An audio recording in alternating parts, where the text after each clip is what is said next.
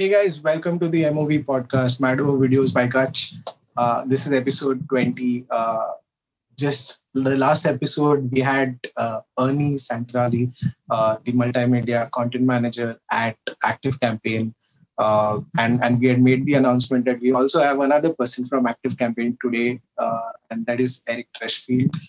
before I get him on board, I just want to just set the context for the episode. Uh, so we're going to be talking a lot about uh, partner marketing today. Uh, what is partner marketing? What are the benefits? What are uh, uh, things that you should look at finding the right partner when you sort of collaborate on your marketing efforts? what are the advantages that you can sort of get when you sort of do a partnership uh, when in your marketing efforts. Uh, of course, we'll also be looking at a few videos uh, in the partnership marketing efforts at Active Campaign. But not just that, we also have a few uh, interesting uh, case studies that we will talk about uh, of brands outside of the company that Eric belongs to. because these are brands that you, I, everybody loves, right? so that's uh, the conversation. And uh, without uh, much ado, I will add to the conversation uh, Eric. Uh, hi, Eric. Welcome, welcome to the podcast. Hey, Pranav. How are you? Thanks for having me on. I'm very well. Thank you so much for taking time out uh, and joining us midweek. to like, um, it's it's what it's closer to the holiday season there in America. this this weekend, uh, India celebrates uh, a festival called Diwali, the Festival yep. of Lights. So uh, again, it's it, everybody is in the festive mood, um, and and we are still working, so we can see the hustle. And uh, I'm glad that you could take time out and join us for this episode. It's my pleasure. Awesome. So uh, Eric, uh, I would like to start off by like understanding a little bit about you, about your background where you come from, uh, how, and, and, and your current role at Active Campaign, what sort of uh, roles and responsibilities that. Uh, sure, of- absolutely. So we'll start. We'll start with the current. Uh, at, at Active Campaign, I am their strategic partner marketing manager, and essentially, I am responsible for the company's relationship with Salesforce, uh, both from a partner perspective as well as the relationship with the Salesforce community and all of the members of the Salesforce community. So, so what that really means is my focus is figuring out ways that Salesforce and Active Campaign can co-market and drive messages and drive customers together, but also to to better engage with the Salesforce community and all of the people within that community and get them interested in what Active Campaign can do for their companies.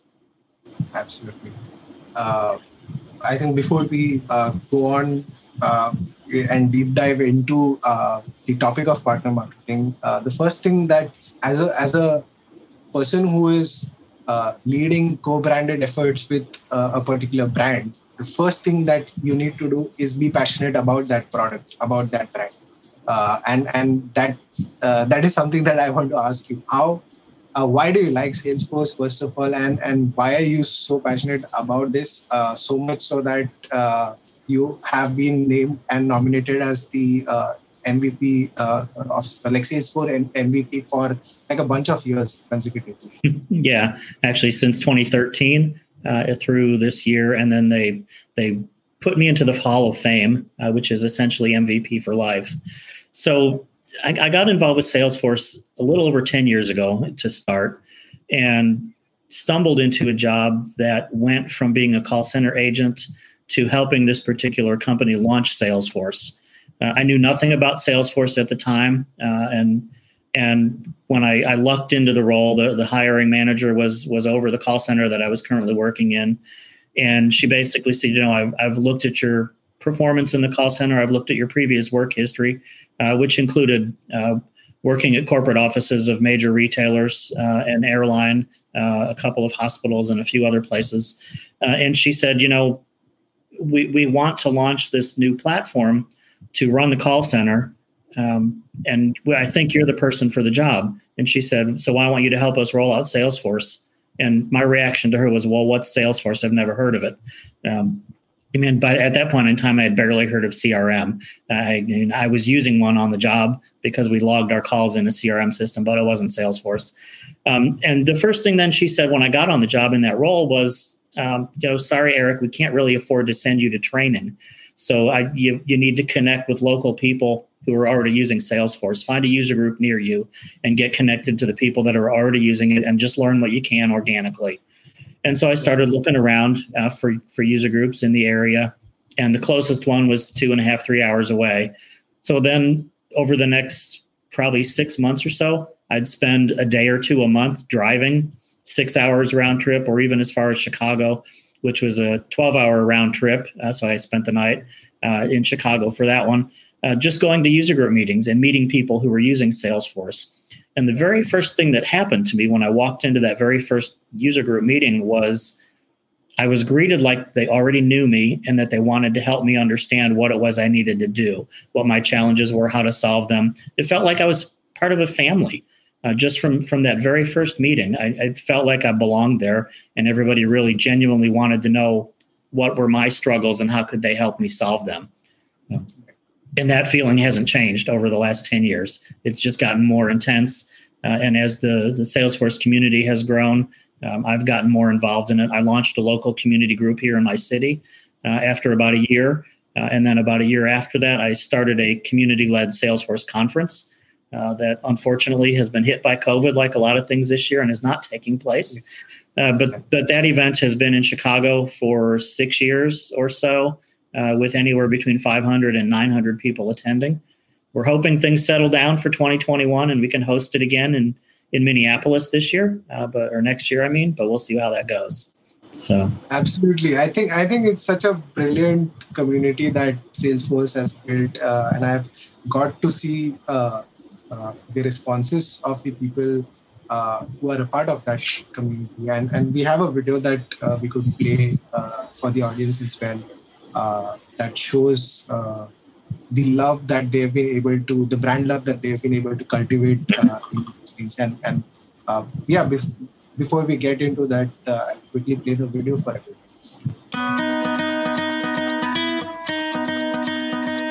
Being a Salesforce MVP is not first about trying to be an MVP. It's really about first trying to give back to make a difference in your local community. It's about helping others accelerate. It's about lifting others to teach them about the platform. To me, to be an MVP, it means to be an unselfish leader in the community.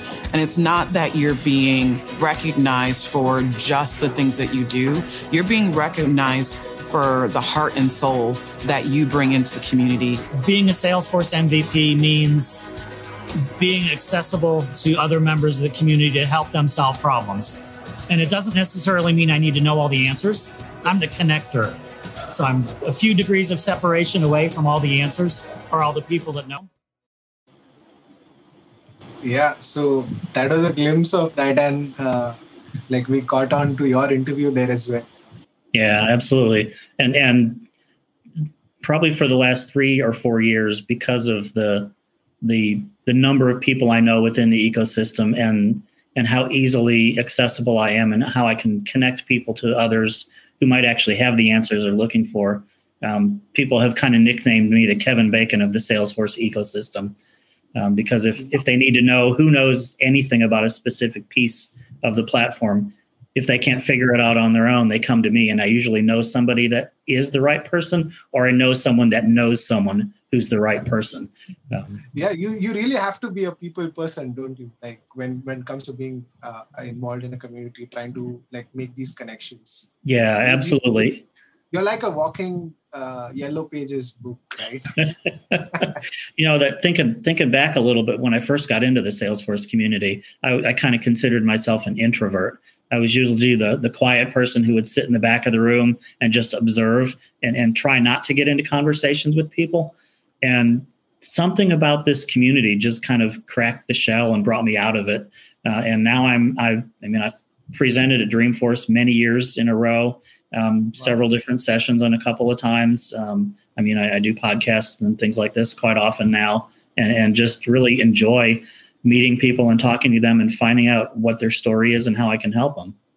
absolutely. But i think i think uh, this this conversation is interesting. I don't want to move on to the next point before getting to know what was the transition like. Because a lot of people have that uh, like uh, fear of possibly approaching a new person. And and uh, marketers typically cannot afford to be that right? You cannot uh, you have to have conversations right? And and marketers and sales professionals need to have conversations for earning their bread so uh, you how do you go from uh, like a person behind the phone and and who's comfortable like behind a screen to also connecting with someone face to face and and uh, like like having conversations and not just being a guy who's open to just approaching someone now you're making connections and you're making more people meet each other. So what has that transition been like? What is the process that uh, has gone behind uh, your transformation yeah you know I, I think in a way that was almost accidental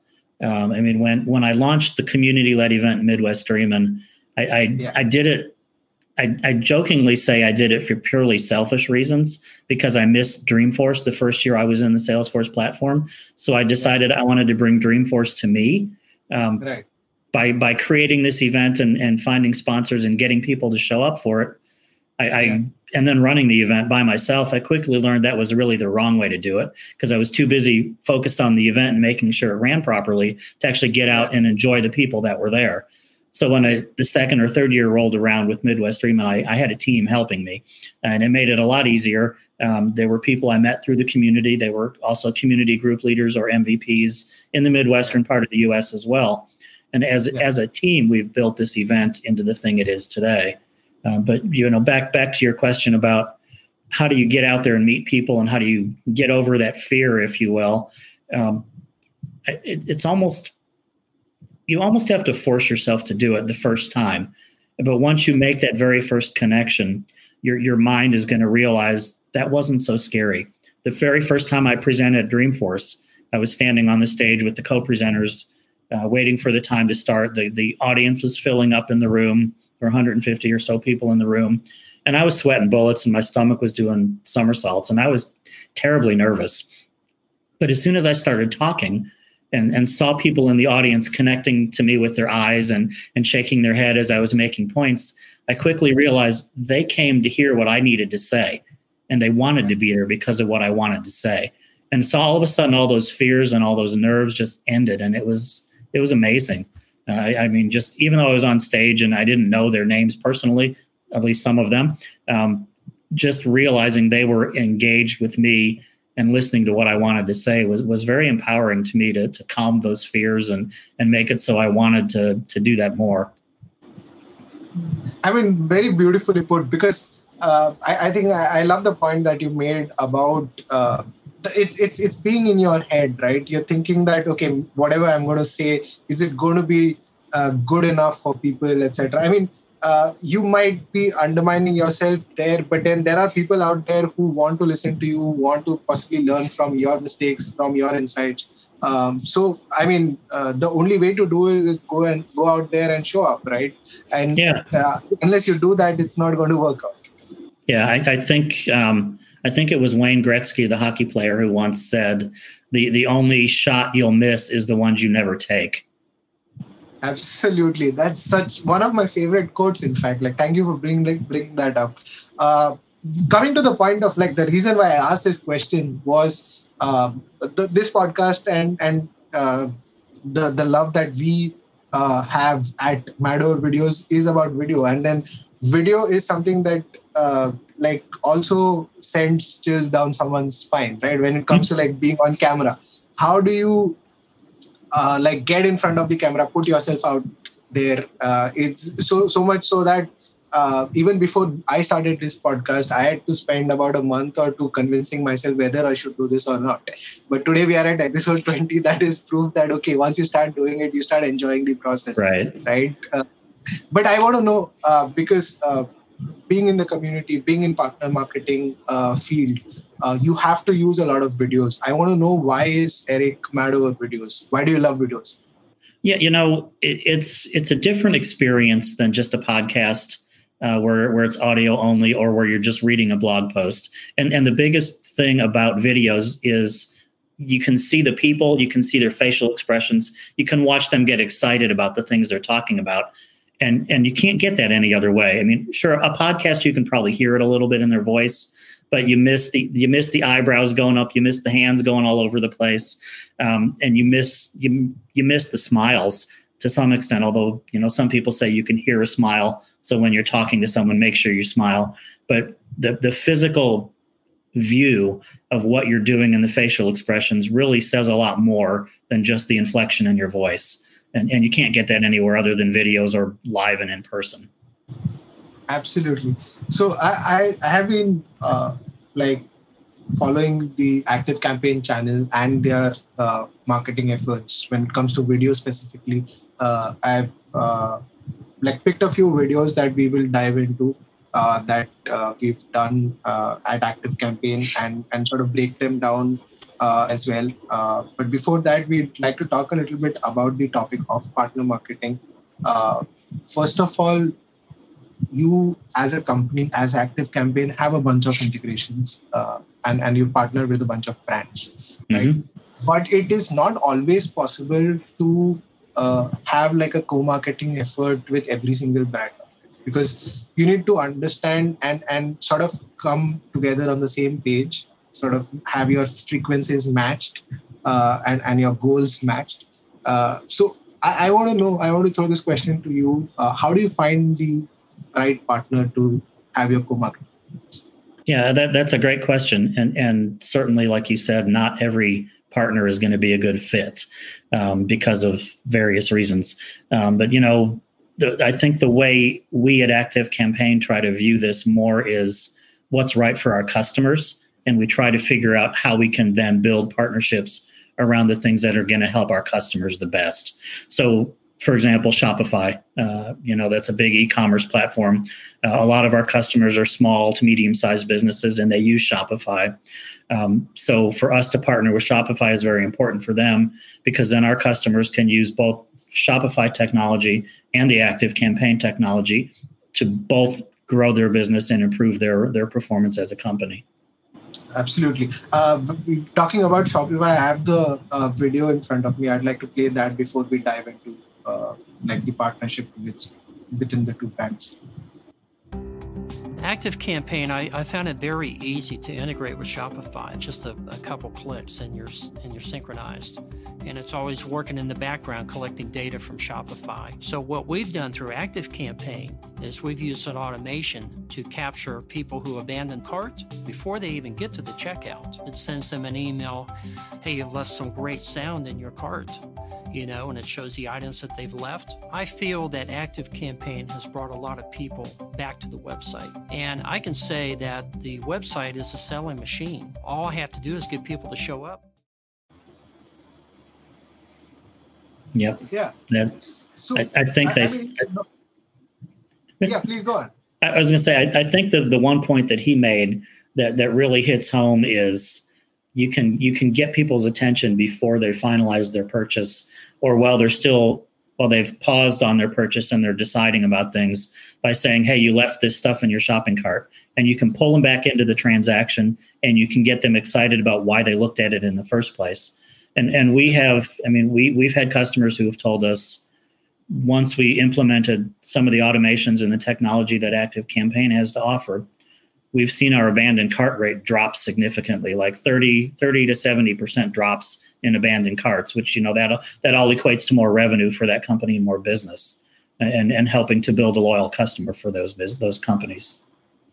Absolutely. This is, I mean, it is a no brainer, right? Uh, like the the integration uh, helps like both the brands. Uh, it helps the customers of both the brands and there are incremental sales uh, because of the integration, right? So it's it's not just that. So it, it's when it, it's so simple. You just have to tell the right story in the right manner. Uh, this is why uh, this integration really uh, makes your life easier uh, than having two disjoint uh, experiences. Here's right a combined experience. Yep, and, and that's what that's kind of part of what you and Ernie talked about yesterday on, on your episode with him, where where we help you have the right conversation with the right people at the right time.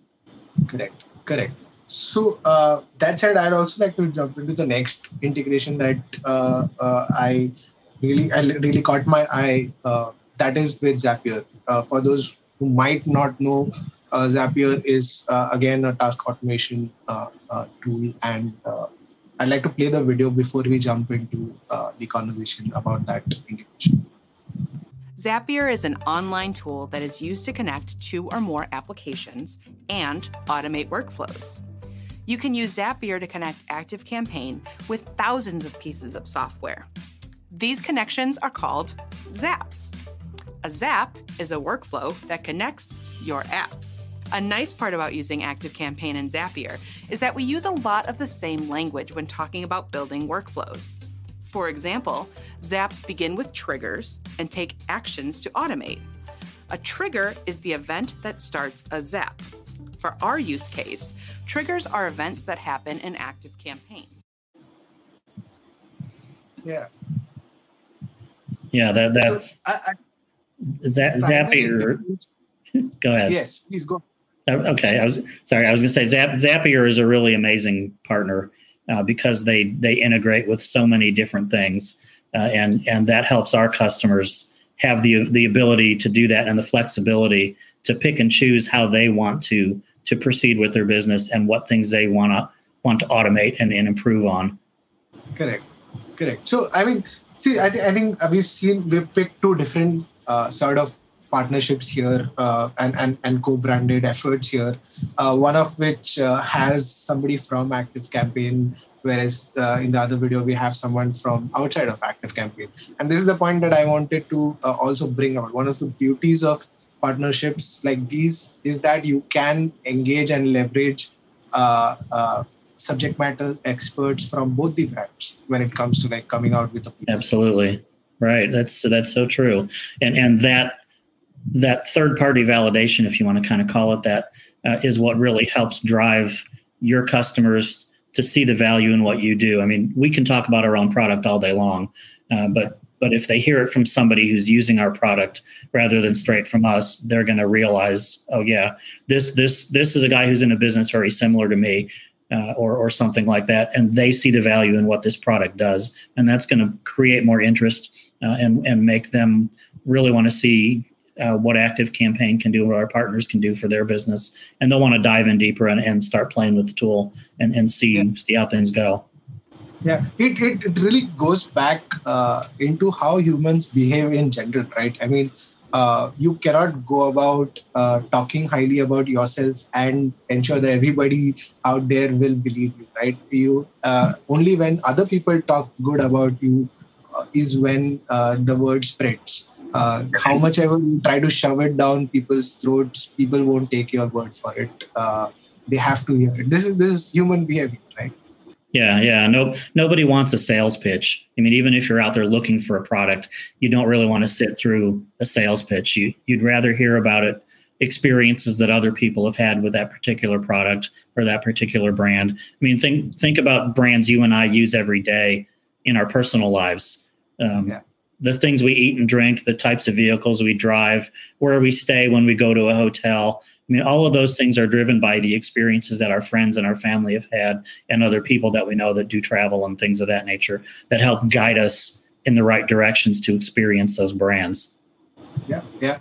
I think I think you've hit home with that statement because uh, even when it comes to B two B, it's it's a person on the other side that you're having the conversation with. It's not a machine. So right. he, it, it's a common notion that when when somebody wears a, a blazer or a suit, uh, he might uh, like behave differently, but uh, deep down inside, he also has the same sort of behavior that a regular person has, and and is going to uh, also behave in those uh, in, in similar ways. So we, uh, as marketers, have to also understand that uh, they have their own set of emotions, they have their own set of cultural beliefs and and uh, uh, interaction patterns, and and that is why you need to sort of adapt your messaging and your ways to sort of like get their attention, right? Yeah, absolutely. And and that's one of the things I think the active campaign platform helps businesses do really well is to personalize those interactions so that you you don't get the emails where the integration didn't work and it says dear first name. You you you read these emails you get and it feels like it's actually a person behind the scenes who's reading it to you or who has written it for you and exclusively you. And and active campaign technology really does that because it has the ability to to to view all the data, to track the, where the customers have been looking at, what they've been seeing. I mean, and and put together a story that will make sense for them. And your story and what you do is going to be totally different than mine. And so active campaigns technology allows for that and and accommodates for the personalization of those things. So I, I want to talk about uh, a few fundamentals when it comes to partner marketing right? Uh, when the first thing that comes to my mind is establishing mutual goals right? When you select a partner you need to have uh, the goal setting done when you, involving both the parties equally in in sort of setting the goals for the campaign uh, whether it be uh, lead generation whether it be revenue streams that are shared uh, you, you have to sort of come onto the same page uh, and and and put these out uh, like transparently so that there is no uh, gray space when it like after the campaign ends. How do you right. sort of do that? Like what, what how how do you sort of ensure that there is complete transparency at outright before you start? Yeah and that's that's a fantastic point because neither party in the in this partnership is going to want to be surprised by anything that happens except perhaps success i mean they'd, they'd love to get more success than they were anticipating but I, I think the the way that you can can get to that that collaboration where everybody starts on the same page it, it's a matter of communication. It's a matter of of building a relationship with those people. Uh, like you said, everybody within a business is an is an individual first. So you've got to meet with with those people individually, get to know what they're all about, what they're passionate about, in addition to what their company is all about, of course, and how the two marry together, and then jointly, um, both sides of that that conversation need to have the the the strength of of conversation and motivation to figure out here's what I know you're after and here's what we're after and you got to figure out a way to make them marry together. And ultimately I think in reality most organizations that are that are B2B um, they want their end customers to succeed so we all kind of have that same goal and that same focus on what's our end customer going to do because when they succeed and we all succeed Hmm. True, true, very true. But uh, this is just one part of it, right? I mean, there has to be also transport, uh, like transparency in reporting back uh, the data after the campaign. Like, uh, what what are the uh, common things? I mean, uh, let's talk about your co-branded efforts with, say, uh, Salesforce, for that matter.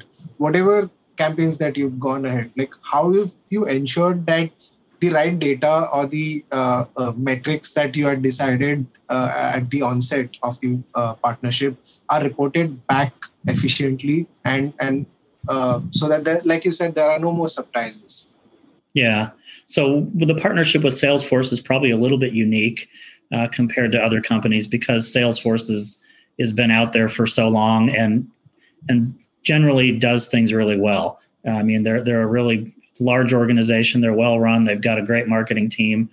Um, their their App Exchange program, for example, is is where a lot of companies get their start in the Salesforce ecosystem from a partnership perspective.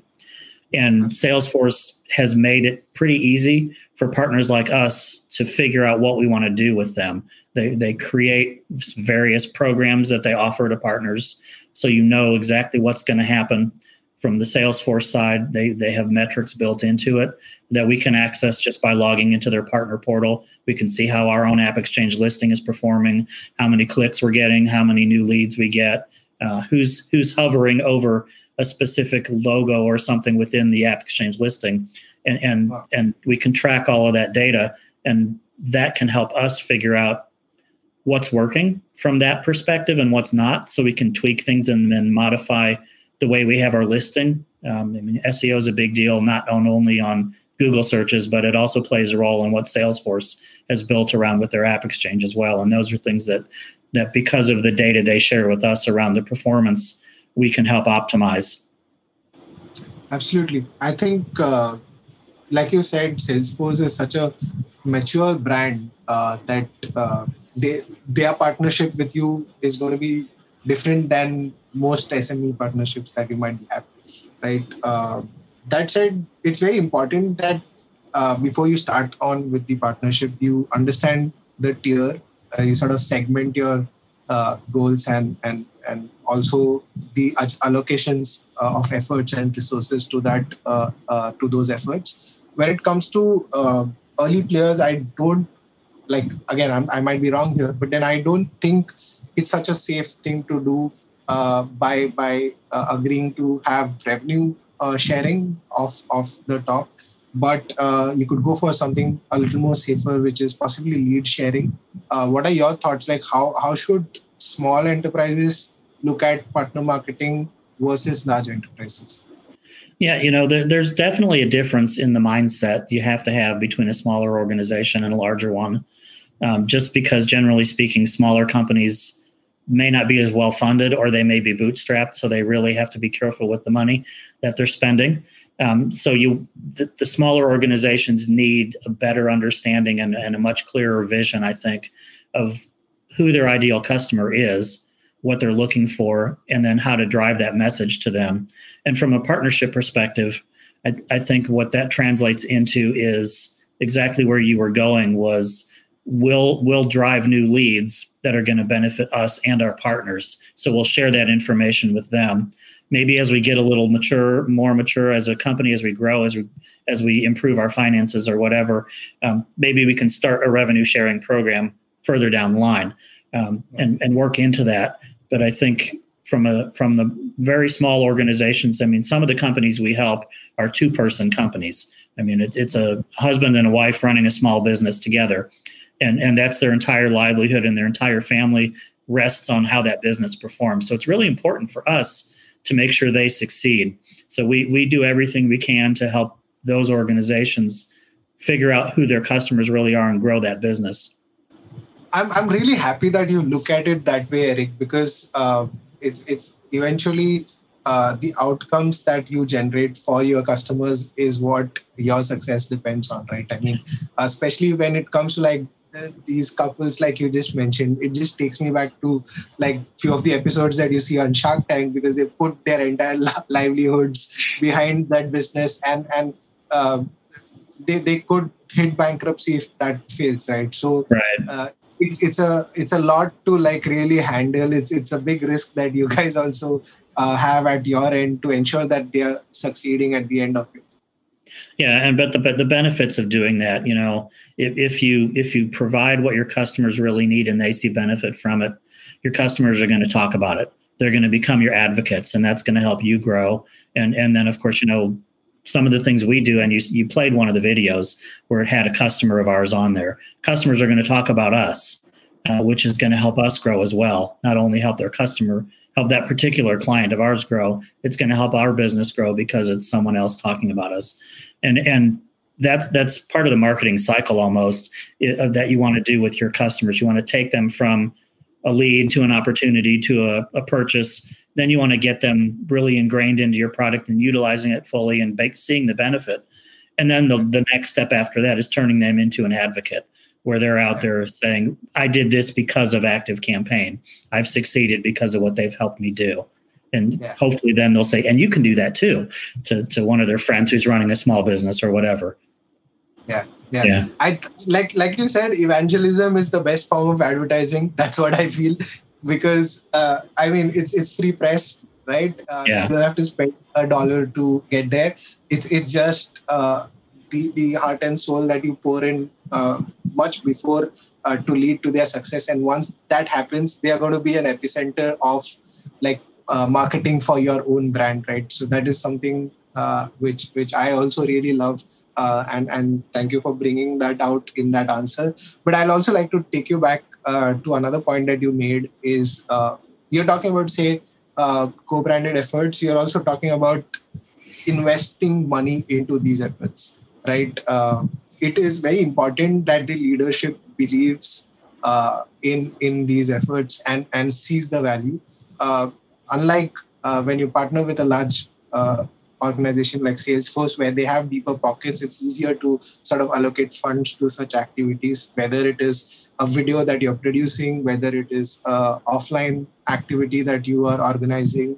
Uh, it's uh, important that, uh, or, or most of the times, it's very important that you, as a uh, person who's running that campaign, is able to convince your uh, uh, manager or your boss. Uh, and, and in this case, I'd like to know uh, Maria has been a person that we reached out to the CMO of Active Campaign before we like started with these interviews, and she happened to like mention about Eric, uh, about uh, Ernie and you. So, uh, how, how has that relationship been? Uh, how difficult or easy it is to go and convince uh, the head of marketing to sort of uh, allocate funds when it comes to you know.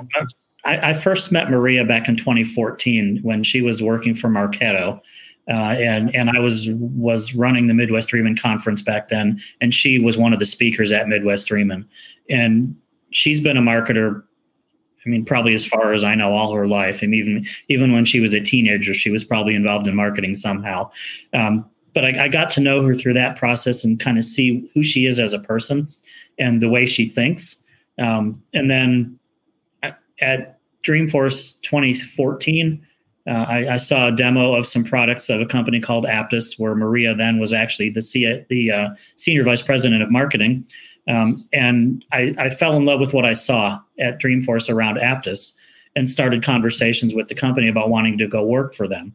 So then, after a, a, year or so of those conversations, I ended up on the marketing team at Apttus working with Maria in, in a role very similar to the one I have right now with her again here at Active Campaign.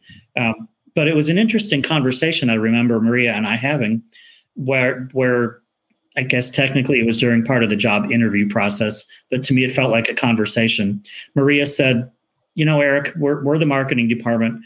You know what marketing's all about. It's all about getting messages to your customers." And, and getting customers to talk about you and and gaining new customers and making sales and things like that. And Maria said, "So tell me about your marketing experience." and and I kind of got this flushed look on my face, and I imagine I turned three different shades of red when she asked me that. And I said, I don't have any. I said, I've been a business analyst or a systems analyst or an accountant or, or a financial analyst, but I've never done marketing.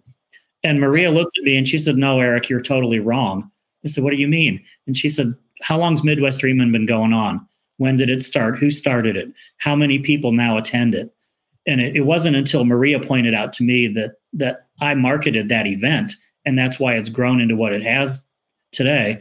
That I, then I suddenly realized, oh yeah, I am a marketer and she still hired me for a marketing role, even though I told her I didn't have marketing experience. But she saw it in me. Um, so when it when my transition over to Active Campaign came around, it was another one of those coincidences. I think, although maybe some people don't think there are coincidences. I was out looking for a new job at that point in time because the the company I was at was really hit hard by COVID, and sales were really slow, and we had to make some cuts. Uh, and and in that particular company, I was not a direct billable resource to the clients. So I was the easiest one to cut because it didn't impact the end customers. Um, and and I was part of that decision. I was part of the leadership team there, so I knew I knew it had to be done. So I basically told that company, okay, I'm going to walk away, but I'm going to help empower you all to keep doing the things that I've been doing. So they're still doing what they need to, and they're growing a little bit more now. Unfortunately, they're seeing a little recovery. But when I was in my job search process, I didn't think about active campaign. I didn't think about talking to Maria. I don't even realize, I don't even think I knew she was at Active Campaign uh, until she sent me a message on LinkedIn. And it was a pretty short message that just simply said, Hey, Eric, here's where I'm at today. Here's what Active Campaign's all about. I'm looking for somebody similar to you to take a role like the one you had at, at Apttus when I first hired you there. Do you know anybody who might be interested?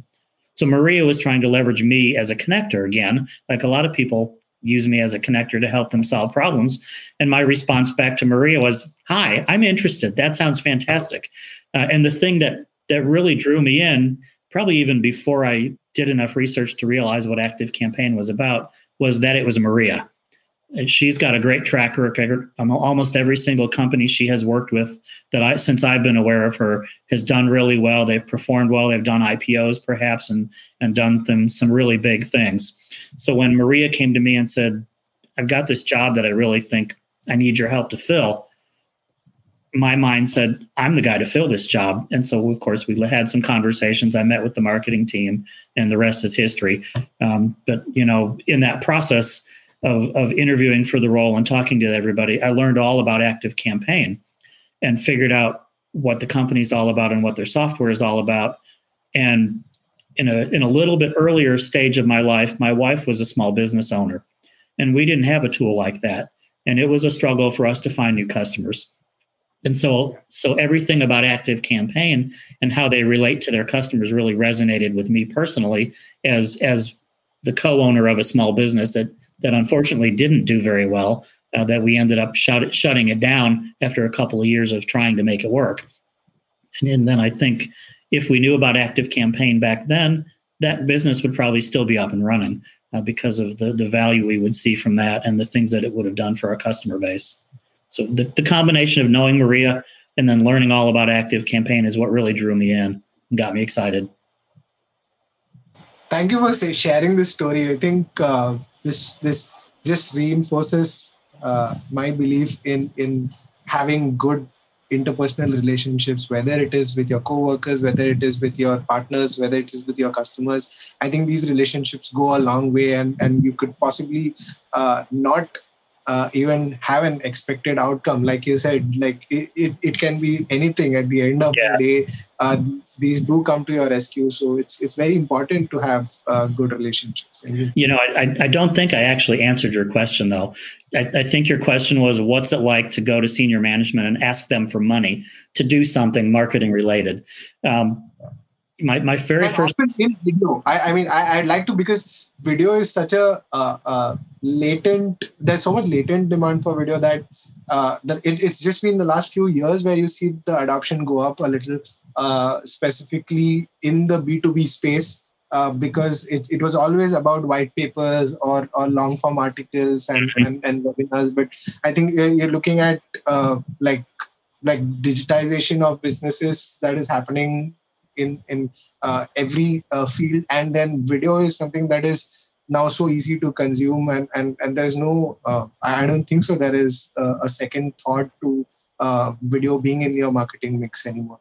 Right. That's that's true. I mean we, we all have a, a, a phone a video studio in our hands or in our pockets now. So it's very easy for anybody to do it, um, even if they're not necessarily associated with a brand or working for a company that that produces a product. I mean, just you know the the the real the really recent viral video that went out there with the guy on the skateboard drinking cranberry juice. I mean, that's that's a story unto itself right there. Uh, he was just having fun. And about this on the previous episode, Ernie also took this same example. Yeah, yeah. So yeah, I mean, video. I, it, it's it's definitely the way to go. I think today to deliver a message really well. Uh, I mean, yeah. So I, the, but you were answering, and I did interrupt you uh, in in your answer uh, towards getting the uh, allocations done, and I wanted to specifically ask for video spe- uh, like uh, campaigns, video led campaigns. What what has been your experience where it is going to pitch a campaign to your senior management? You know, I, I think the the the key thing about videos, campaigns, or really any campaign for that matter, around how you can pitch it to management and get them to allocate some funds for it is to have a clear understanding of of the process you want to go through, what you want to do, uh, but but more than that, what you anticipate that it's going to accomplish. Um, if if it's going to be something that delivers a very specific message uh, for a certain time period. Like right now, you know, you've you've probably seen a lot of active campaigns messaging around Black Friday and and the, the holiday season shopping. That's a big deal for our customers. So obviously, it's really important for us. So so we're pushing that. Um, the videos you shared uh, yesterday with Ernie around the all-in-ones. Uh, that would that was kind of a unique thing, I think, because we timed that with a conference that one of our competitors was holding. And when when we as an organization and all the individuals in the company who shared all that stuff uh, as well on social we hijacked the hashtag from that conference from our competitor to share our message to help broaden it and let other people see it. And i i, I specifically recall a couple of the the tweets that i put out the people who were running that conference liked the tweet, the tweet that I did, even though we were essentially stealing their audience. Um, so you know, I don't I don't know if it's partnering with your competitor, if that's a way to think about doing something like that, but it was really creative. Um, yeah. And that was part of what our, our our partner, our video team here, who created those videos, that was one of their things that they said. You know, let's let's hijack the hashtag. We'll be able to get a lot more views. Uh, we'll get a lot more engagement and, and things like that. So back to the approval process on this stuff. If you if you can articulate the value in what you're you're anticipating and show some creativity in, in how to do it, it's going to be a lot easier sell to your senior managers to get some funds allocated to a video, to a blog, to whatever it is you're trying to do. Really. True.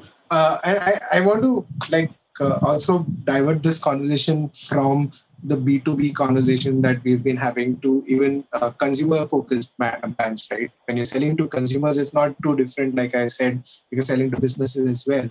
Uh, and, I want to pick a couple of case studies that uh, of, of, brands that we all love uh, and, and have heard of. Uh, the first one is again a co-branded partnership between two brands that have such a uh, overlap uh, in their audiences and, and, and audiences that uh, are adventure lovers uh, uh, that is gopro and red bull so uh, i think we've seen a bunch of efforts or assets that have come out of these two brands whether it is in form of video whether it is in form of events or offline activations or products mm-hmm. you see such a powerful uh, way to sort of cross promote uh, the brands to each other's audience. Yeah, absolutely. You know, and pe- people think of those two brands in particular, and and the first thing they, they think of is somebody in a race car or somebody skydiving or, or doing doing something extreme.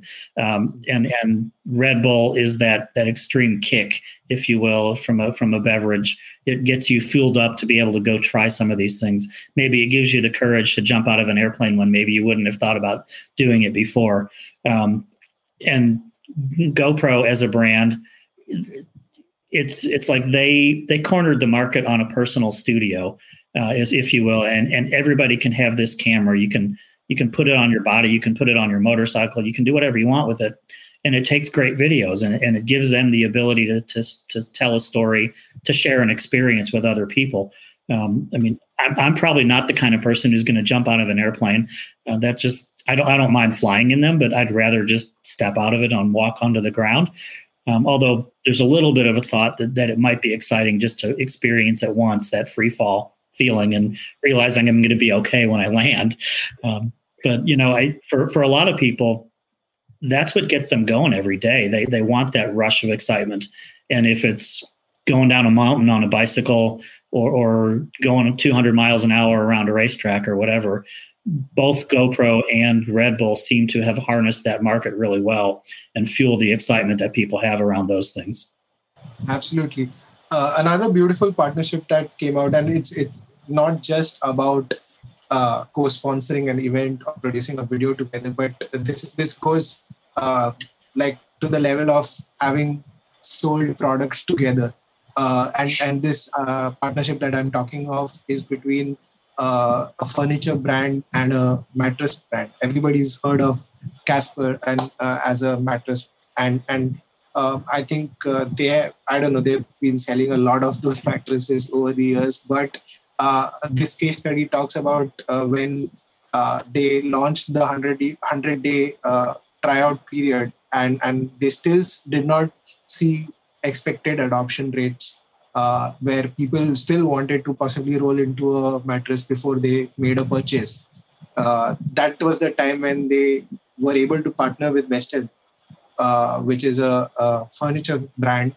And I think West Elm went ahead and put these mattresses on their furniture and let customers experience them uh, before uh, making a purchase while they were able to sort of advertise for their own uh, bedroom furniture and right. both of them saw like a uh, uh, rise in the sales figures so it worked beautifully for both the brands yeah, you know that I think about that as as a really brilliant partnership and a brilliant marketing strategy because what they really did was commoditize sleep I mean, it's it's something we all need that we all do every day. But but the way they marketed it and the way they they put everything together, it, it's almost like people crave it now. They want they want their sleep because they know they're going to be very comfortable when they're laying in their bed at night and, and or or sitting on their bed watching a movie on their TV in their bedroom or whatever. They it's it's they've they've built it around the mattress and the furniture in such a way that that people want to do it. It's something that they really desire. I mean, it's not just a, a must-have anymore. It's it's a want-to-do. It, it's more of a luxury. Although you know everybody needs sleep, but you can sleep anywhere if you think about it. But why not do it comfortably, right? True, true, very true. Talking about brands that we love uh, or or marketing efforts that uh, that we've seen uh, and appreciated. I also want to ask you this question uh, about uh, the kind of marketers uh, that you admire when it comes to uh, people or brands uh, that that are doing well, uh, or, or the kind of people that you follow on LinkedIn, etc., for the work that they do. this is the right time to give a few shout outs if you could. yeah absolutely um, and there's a, there's a couple there's probably three three people maybe that come to mind pretty quickly um, one is a guy named james buckley um, and he always uses the hashtag say what sales. Uh, I've known James for probably seven or eight years now, watched his career grow through several different companies. Um, and very recently, probably within the last year or so, he started working for John Barrows' training company. Uh, so James is out there, he's helping other organizations learn how to do sales the right way.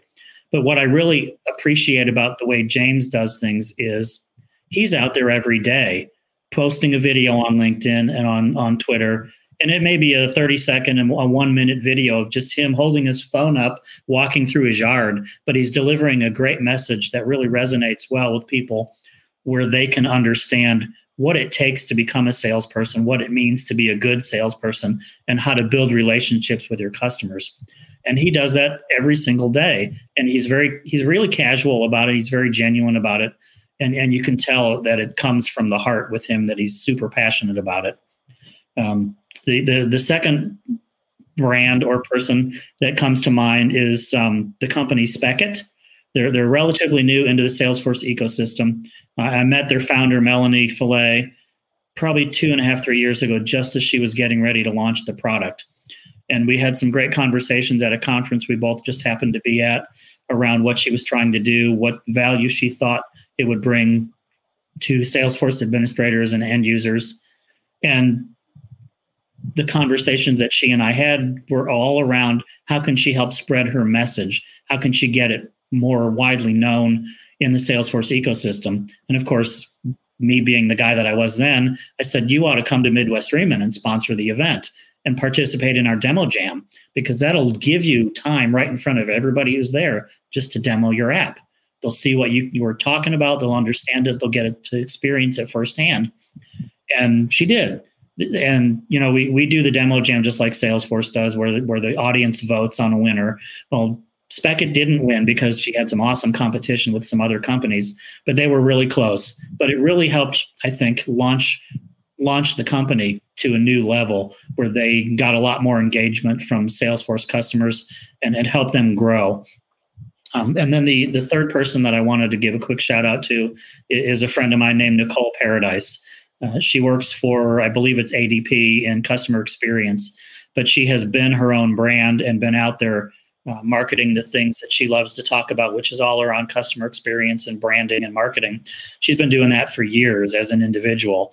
Um, and and I met her, actually met her through Melanie, uh, through Spekit, because um, Nicole is a, is one of the investors, was one of the early investors in Spekit. Um, so, and she has helped guide them on their journey. But just just getting into conversations with her, even if it's around how's your day today, or or what's the view out your window look like today, uh, or watching watching Nicole and her family move from San Francisco to New York to New York City about a year ago, and, and understanding why they chose to do that gave me some insight into the way she thinks as a marketer. Uh, and and she shares that through some of the talks she gives and things like that as well. So I, I think the common thread among all these people is that they're really passionate about their specific product and their specific motivators, but they're also really passionate about sharing it with others and helping people see the good in what they have and what their own businesses can do. I, I, think the same qualities that I see in you as well, because I've heard stories of you now, and uh, I hope uh, this relationship that is started because of this podcast also uh, we're able to continue this for uh, time to come, right? Absolutely. So thank you so much, uh, Eric, for taking time out and joining us on the episode.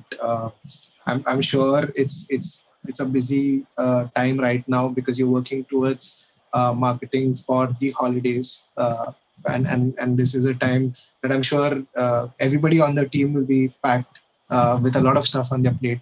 But uh, I really appreciate uh, that you were able to sort of spare this time to come on the podcast. And not just that, also sort of have these conversations about what we plan to talk and, and uh, sort of also record these promos and things like that. So again, uh, we are we, we are all about videos. We, we love videos and and uh, whether it is the uh, uh, promo, whether it is uh, the post content that's going to come out of this podcast, those mini clips and the quotations, etc., or the shout outs that you've made, we will ensure that these videos reach the people that we've like mentioned on the video. So I hope we, uh, my my, uh, my team will be working on this, and we are able to get these uh, messages and the sentiment across to the people that uh, you just gave a shout out to as well. Uh, so. That's yeah. fantastic. I, I really appreciate you giving me this opportunity. It's been a fantastic conversation.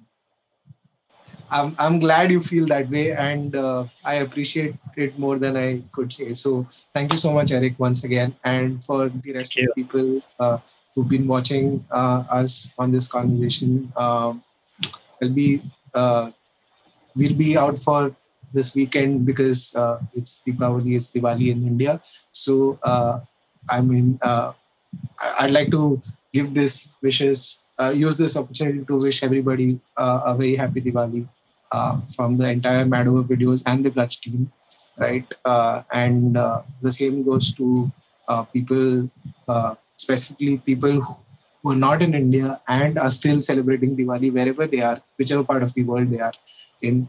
Uh, so I'd like to give the wishes to them as well. Awesome. Thank you so much.